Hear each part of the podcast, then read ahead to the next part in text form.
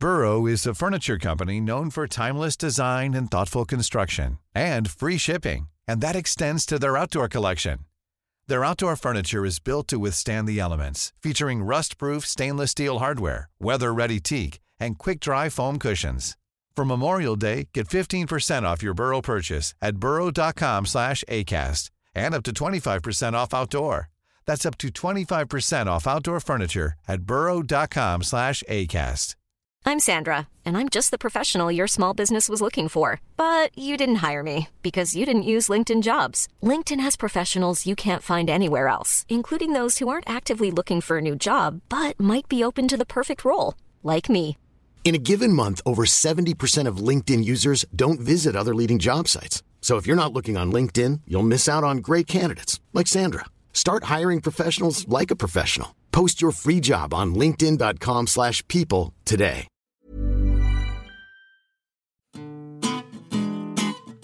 Hi, I'm Anoosh, And I'm Stephen. and on today's episode of the New Statesman podcast, we discuss the aftermath of the death of Sir David Amess MP, and you ask us, what can we learn from the early years of New Labour?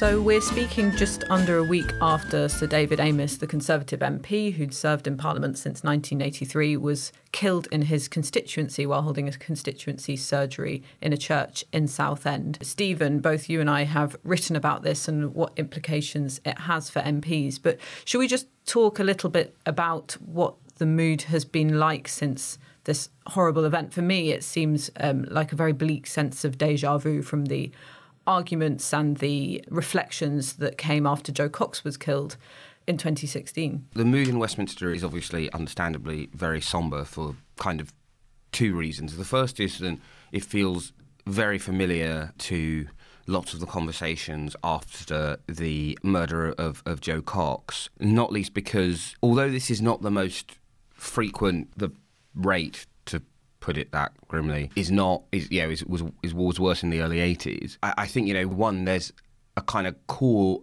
core difference at least in the minds of a lot of MPs I think then it's one thing it's it's two attacks on MPs when they've been in their constituencies doing a kind of core part of the job in a kind of very immediate way. Whereas, you know, Airey Neave, the Reverend Simon Bradford, Anthony Berry, those were all bombs and kind of, you know, they were at a distance, as it were, which I think changes the kind of slight feeling about it. But also, particularly in the Conservative Party, you know, although it's fair to say that both David Amess and James Brokenshire, who died of, of, of lung cancer last week, were well liked across the House because, you know, they were they took great time to you know be to be you know courteous to be you know particularly one of the things people in opposition will always be very grateful for is a surprising number of ministers are sort of actively basically like I'm sorry are you is it in my party's interest to be at all helpful to your constituents' queries? And they'll do it eventually, but it's like often feels like pulling tax. And one of the things people yeah, really liked about James Brokenshire is he would always take the time to be very helpful to people regardless of their party. Ditto, although, you know, David Amess was, of course, a long term committed Brexiteer, Thatcherite dry, someone who, you know, would really felt he would both take the time to help uh, new MPs out, but also, you know, to listen and listen to his constituents' concern, to join APPGs, yeah, just seen as a very kind and courteous person. But I think, particularly within the Conservative Party, it, it, the loss of two very well liked MPs so close to each other is really really, I think, sent a sort of shockwave through the party. And then across the house, one of the things that it really brings home to people is, yeah, I was talking to someone saying, well, it, it's having to explain to my kids, who their kids are quite young, the sort of, oh, well, you know, is dad in danger? And just having like, well, yes, actually. And people having to go through all of that kind of thing. You know, I talked to another MP who, you know, their their child is an adult, basically, and them saying, oh, you know, this thing where they said, he called to check up on me and I just thought, oh, you never called to check up on me and I just, I shouldn't be putting you through this. While at the same time, of course, most MPs put a huge amount of stock in the idea, you know, that they know what's going on in their patches, and they're active in their communities. I spoke to several MPs who said some variant on, I live five minutes from where I was born, everyone knows me and everyone knows where I am. There's a limit to how secure I can really be in that situation. And they very much don't want to give that up the kind of two violent terror threats, which I get to get into a bit in, col- in, the column, aren't going away. And so I think there's been a kind of real sort of mood of, well, how do you deal with that? Which I then has slightly, and I imagine we'll get onto this a bit as well, metastasized into this strange slash not actually all that relevant. But I think that's partly because lots of MPs are yeah people forget because the the prominent ones on TV and the ones who get to go on Politics Live or whatever tend to be quite young.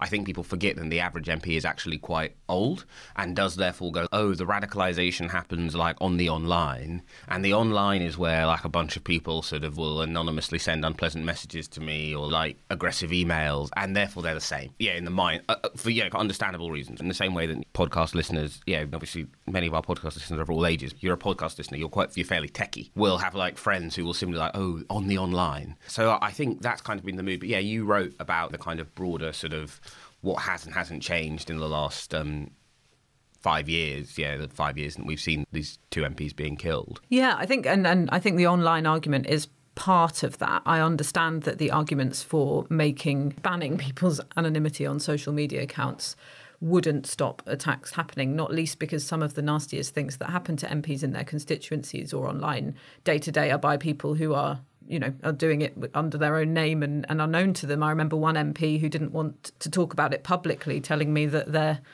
car's tyres had been slashed by someone who sent their child to the same primary school as that MP. So this is how well known MPs' tormentors are to them usually. So the anonymity argument is a little bit of a red herring. But I do understand the frustration because it stems from this wider feeling among many MPs that the the way that politics is carried out and spoken about and the discourse is has got nastier less compassionate over the years particularly since brexit. And i understand that this argument is a controversial one because people say that we have an adversarial political system and people should be able to oppose each other in robust ways. But i do think and i'm sure you've picked this up too stephen that there is a sense that there's a, a loss of kindness in parliament that used to be there which is remembered by perhaps some of the older intakes. Sir david Amess's generation in particular. One mp was talking about this to me with the example of what happened to Matt Hancock when he had to stand down after his scandal. You know, he remembered that they, when things like that used to happen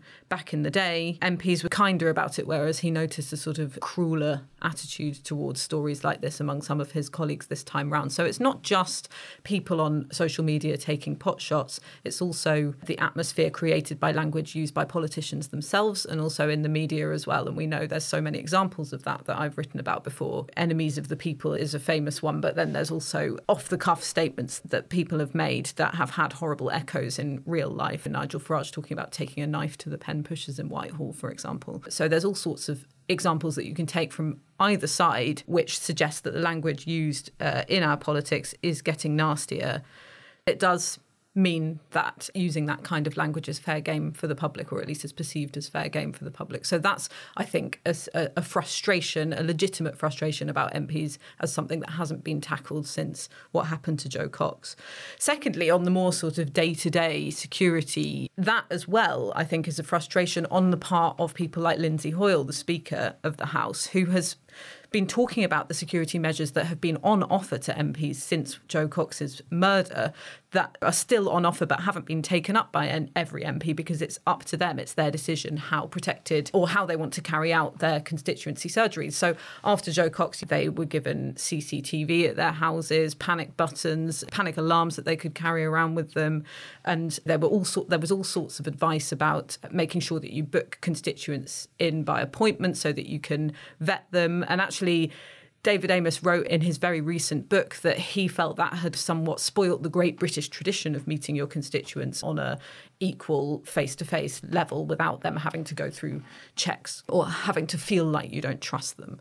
And so this is the tension, I think. And some MPs, Lisa Nandy said it, feel that they'll never actually really be safe while they're carrying out their constituency work. Because, like you put it, Stephen, they're going to the supermarket in their constituency. People know who they are. You know, often yeah. everyone knows them. They're, they're local. And between those other MPs who feel that it is it is too dangerous to carry on how it is, I think Diane Abbott said after what happened to David Amess that she would feel more comfortable being behind a plastic screen. And of course, Diane Abbott has had a lot more abuse than any other MP. But even those MPs that I've spoken to who don't routinely get abuse, which is usually straight white male MPs, have been shaken by this. And so those security measures that Lindsay Hoyle has been concerned that MPs aren't taking up, will, I think, are going to become more and more of an urgent issue. Yeah, I think, although I think actually to, to slightly defend MPs for not taking up. Part of the issues, a, a lot of the, the suggestions are simply not practicable. They're not practical if you're in a marginal seat for one reason, and they're not practical if you're in a safe seat for another. So, for example, I was talking to someone and they were talking through this. So, yeah, the guidance is, you know, said, when you go somewhere, arrive late and leave early. And they were just like, oh, great. Well, my association's going to love that, aren't they? Yeah, like, oh, oh, fantastic. When the MP comes down to this, this, you know, leafy, to use that cliche about Libcon marginals we love to use. When the MP comes down to their leafy safe seat from London, they arrive early so arrive late and leave early. They were just like they were just like it's like, it's like great. They're like great. I can protect myself by boarding a fast train aboard the Deselection Express. And equally, if you're in a marginal seat, right? Oh, the MP always arrives late and leaves early is is not a great look with your voters. And I think one of the things which has happened is that know in the last week is, is as you say partly about MPs going okay if we're talking about the things which make it difficult for us to do our jobs why don't we talk about all of them. But I think the sort of elephant in the room, always in these conversations, is money, right? What is the practical sort of thing which, yes, you wouldn't be able to eliminate a lot of the dangers, but what is the thing that you could, what are the things you could do to make MPs safer? Firstly, you can you could do the robust anti-terror stuff that we know works, which is broadly most violent extremists kind of progress up the crime pipeline, right? They go to prison for a fairly minor offence, or they're involved in piracy, or yeah, of, of, videos, not of ships. Um, yeah, like they they yeah, or they're doing other serious crimes, and we're very bad at successfully catching like domestic violence, and then they become a violent extremist. So if you have better resourcing for in-community policing, better resourcing for the justice system, you're fix, fixing that problem. But also, although the yeah, like the advice is like arrive late, leave early, get all of the addresses of your constituents like for you know two weeks in advance so they can be vetted. Where it's just okay, like you can do that a bit, but it's also fairly easy for people to game if they really want to. Ultimately, what is the most practical? Yeah, the most practical thing that allows MPs to continue to do their jobs and have a you know a, a greater measure of safety you can pay for greater security uh, at constituency surgeries, and you can pay for MPs to have permanent premises. But of course, that goes against the thing, and both political parties have been fully, fully complicit in this that goes into this kind of thing where we basically pretend that the best politics is cheap politics, yeah, in which we lump in like staff costs with expenses claims, in which we essentially almost fetishize the idea that like the best MP's office is one in which you have like some amateurist 50 something who's having to like do legislative scrutiny like with the aim, aid of one 22 year old if they're lucky. And yeah, and I think it is true to say that, that yeah, and obviously I'm not saying that I don't think yeah we in the media are also a key node in this, and then of course the the wider public does play a, a role too. But I do think it basically is in order. You know, us in the media need to get better at writing about like the arguments for like actually they should have bigger staffs. But MPs have been very quick to move from on the one day we should behave better to on the other day going, oh well, so and so like you expensed a really good laptop. You know, my my laptop is a two hundred pound Windows one. Yeah, serving my constituents by taking fifteen minutes to send one email because my laptop is old and slow. Then a lot of this does come back to the fact that we as a political class have to get better about talking about the value of effective politics and the value of effective MPs and indeed you know, the value of judicial restraint, you know, the enemies of people, stuff like you know, like it's actually it's a good thing for liberal democracies if like judges occasionally go, no, you need to think again. Yeah, all of that stuff about the culture of politics, I think, does also need to change. Now, the assassination of Jo Cox and the attacks on Parliament in 2017-18 were like you know by jihadists and a neo-Nazi terrorist, and broadly, right, the jihadism and the far right continue to be the, the violent terrorist threat in the United Kingdom, and that is unlikely to change. You can't practically tackle uh, anonymity on social media, even if even if you park the, the liberal arguments about whether or that might be in, innately undesirable. You can't do it anyway. But you can, I think, at the margin, make MPs' lives better and safer and easier, and also get a better quality of politics. I feel like it's crazy that we spend so much time talking about MPs' salary and very time little time talking about their, their pay, conditions, security, structure of their offices, a bunch of things that we could do tomorrow for comparatively small amounts of money in terms of public spending, but would have huge transformative implications. I think, like across how politics was done. Yeah, no, I agree with that. I think that should be more of a focus. You're right. The two sort of debates that often get sparked are about M- the level of MPs' pay and about HR for MPs' stuff when there's some kind of scandal about bullying or sexual harassment. And neither of those things seem to touch the wider implication, which is the same issue, which is how mu- how well resourced their actual offices are. But I'd add to that as well. Maybe this is a bit of a dull point, but I also think as a media as a media sort of class, we should probably put more emphasis on what MPs actually do day to day as well. Because often, you know, when there's attacks like the one last week, you suddenly get everyone saying this is the great British tradition of being able to meet your constituents wherever you go. And, you know, I've often followed MPs around their constituencies and gone to surgeries with them, and they can be in, you know, I've, I've been in one in the pub and they can be anywhere, and there is something quite lovely about how on a level they can be with their constituents. But i think there tends to be this sort of this kind of sentiment about it from a media that basically doesn't cover it very much. But I do think there is this idea that's the boring stuff that MPs do when they're not in Westminster, and we mainly tend to focus on them on what they're doing in Westminster behind um, and all of the security that they have in Parliament. So I do and think we don't even really focus that much on the actual substance. No, no, exactly. Yeah. yeah, yeah. So I, so I, I, obviously this is not going to prevent any attacks taking place, but I think that it would probably allow for more context when we're talking about what MPs need to do their jobs. Yeah, well, you know, one MP WhatsApped me um, saying they said, "I know I shouldn't do this." They said, "But every time I've seen a journalist going, oh, yeah, the importance of caseworks," I said, the urge to just search whether or not they've been like MPs are going off on their holidays in the summer, yeah, and they were just like, and they just said, look, and they said, and I know them. They said, I know that I'm partly doing this because I'm upset about David. They said, but I said, but I just find it.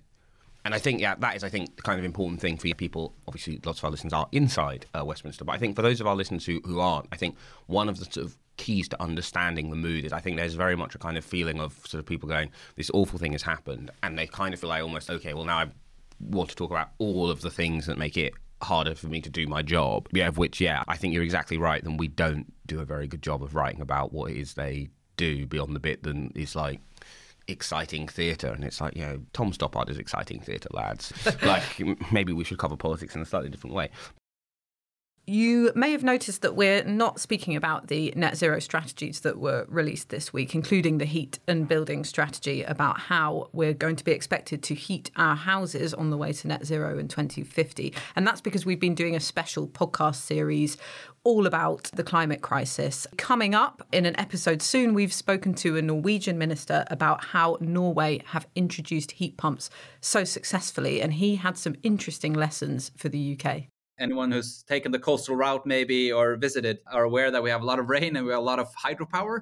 So, for historical reasons, we have had abundant energy and abundant electricity, and probably, or I know, at lower prices than you do in the UK. Just to add on a bit of an anecdote, we are having a huge discussion here now because we just opened a new interconnector between Norway and the UK, which most likely will see electricity flow from Norway to the UK and people here are concerned are we now going to see UK prices for electricity in Norway? Because that sounds scary because uh, the prices are higher. But I would assume then that a high price of electricity, if you're going to use electricity as a direct source for heating, and you need to get there, I understand, if you are to phase out gas and reach your climate targets, then heat pumps sure makes sense. And it would be, I suppose, I heard 10,000 pounds. That sounded like a lot of money to me. But um, we actually haven't had in Norway any large scale subsidy program or cash in hand program to, to buy heat pumps because coming back again to, to ownership structure, people living in de- detached houses, it's made economical sense for people actually to invest in a heat pump on their own.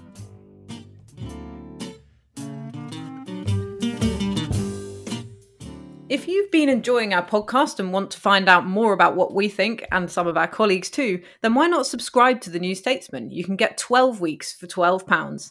Go to newstatesman.com forward slash subscribe 12.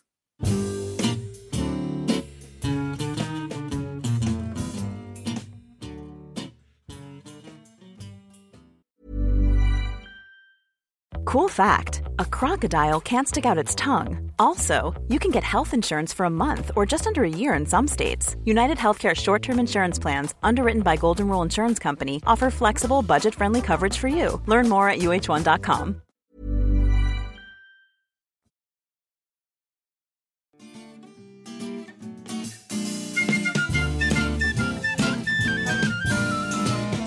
And now it's time for a section we like to call You Ask Us.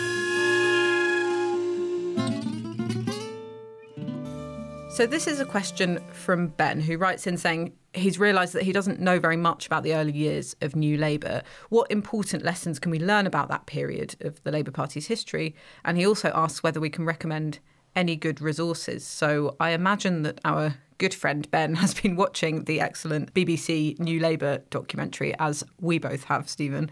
Obviously, I imagine that you have more of an encyclopedic knowledge of those years of New Labour than many of our listeners do. What do you think's coming out of that documentary that sort of the general mainstream memory of that time seems to have forgotten? I think there's a couple of things I think that are happening. I think there's a kind of reappraisal of some of the social legacy of the of that government in part because the more of it and gets hacked away, the more people are like, oh, actually, I I did quite value this. And obviously, one of the slightly strange things, and really only makes sense in a party whose internal culture is as bad as the Labour Party's, is that, of course, you've had this kind of weird period in which the supposed inheritors of that government have been very much just like, no, to win, we just need to defend the hacking away of it.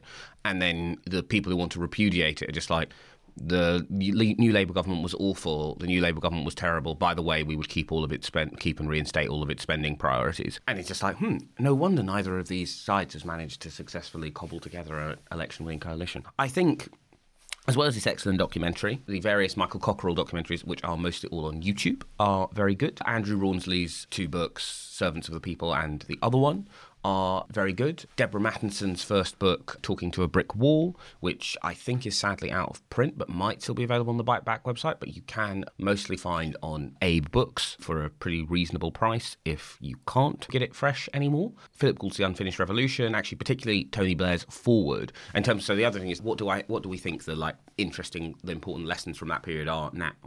And ultimately like the era in the the early era of New Labour, you know, it's 1994 let's say 98 phase. For most of that time, there were only four channels. We shouldn't forget, right? In 1992, a party election broadcast formed like a central part of the argument about the campaign for days because there were only four channels. If you put your party political broadcast, a huge number of people would see it. And we've talked about this in the context of Keir Starmer's Piers Morgan interview, where he came across very well, and but ultimately was watched by had quite good ratings for the modern era, but I think it was something like you know 1.2 million, 2.1 million, yeah, something in in terms of moving voters' impressions.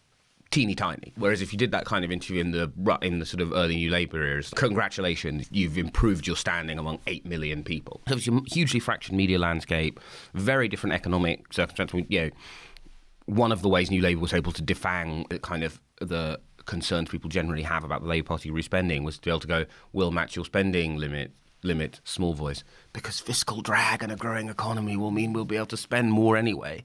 Now, Rishi Sunak may weirdly be about to hand Labour uh, the ability to do that by going, oh, I'm going to use because he's obviously determined to be able to do tax cuts before the election, which is okay. That's great if you can deliver that glide path, but if you can't, you are creating quite a lot of problems for yourself. But Rishi Sunak may be about to make that new Labour option available again by going, I'm not going to use these more optimistic growth figures. And that then would probably create about 40, 30 billion of, of, of, headroom when the Labour Party could go, well, because we'd make different choices, we would do this, but blah, blah, blah, defanging some of the tax arguments. And it, of course, may also be because Conservatives have broken their manifesto pledge to raise taxes, and some of those tax arguments don't defend. Don't. But I think the things that, that hold true one, you know, Tony Blair's forward to the. Uh, Unfinished Revolution, including parts of it that I think interestingly don't really yeah he, yeah makes a point about how you win elections and it's just discussed this with reference to Tony Blair's position on where Labour should be on Brexit. I think the kind of the methodological um, truths are the ones which like basically still apply and those are the ones which you can see applying to David Cameron again someone who yes a more similar media landscape one in which iPlayer existed, but was not the default setting for most people. We, this thing we shouldn't forget. Right? The media landscape has changed so much, and the last Labour victory happened in an era like when most people weren't even on Freeview. Yeah, in which the daily press conference was like a central part of both parties' campaigns in 2005. So yeah, I think that's my feeling about what the lessons are. But what do you feel like the lessons of that period are? What I found really interesting from the documentary was how much of a sort of iron fist they had on the finances in their first term. So Gordon Brown inherited this title, the Iron Chancellor, and the whole idea was to try and prove to a public that had voted by a landslide for them that they that Labour could be trusted with their money. So it was interesting that they still had to they still felt they had to prove that to the electorate even after they'd been elected for a good few years. That has a parallel to today we can see what Keir Starmer and Rachel Reeves are trying to do. They're trying to show that they're sort of responsible with, with their spending commitments, which as we've spoken about in previous podcasts, is frustrating for some of the shadow teams because they can't announce the kind of policies that they want to or the spending commitments that they want to. So you can see they're trying to show that they would be the party that could be trusted with people's money, as they were in government in that first term, as depicted in the documentary.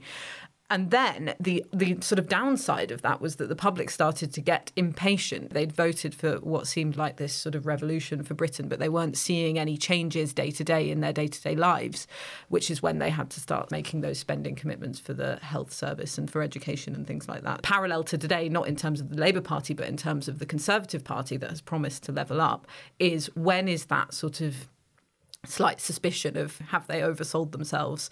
Are we going to be betrayed? When that's going to kick in. And what was really interesting is they had william hague in this program talking about you know i knew that people would start to get disillusioned with new labour's promises. When they started noticing things weren't changing fast enough but i didn't know how long that would take. And so the question for keir starmer's labour party is how long is it going to take for the public to realise that levelling up might not be quite what they expected it meant for their high street or their town, um, because we know now that it's not as linked to infrastructure as we kind of initially thought, and how the Labour Party can help the public along towards that realisation. And the challenge, of course, for the government on the other side of that challenge is that is is trying to make it so that levelling up does have some kind of tangible impact on people's lives before the next election. So those were the two things. I've only watched the first three episodes, I think, but those were the two things from the documentary that I thought had really interesting resonances today. You've been listening to the New Statesman podcast with me, Anoosh Chakelian, and my colleague Stephen Bush. We're produced by Adrian Bradley, and our music is Devil with the Devil, licensed under Creative Commons. If you liked this episode, please leave us a review and don't forget to subscribe.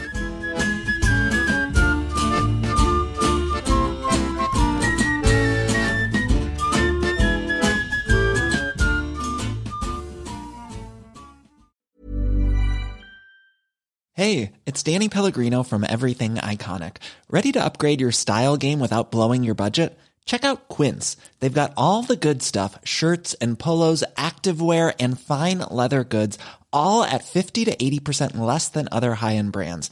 And the best part? They're all about safe, ethical, and responsible manufacturing.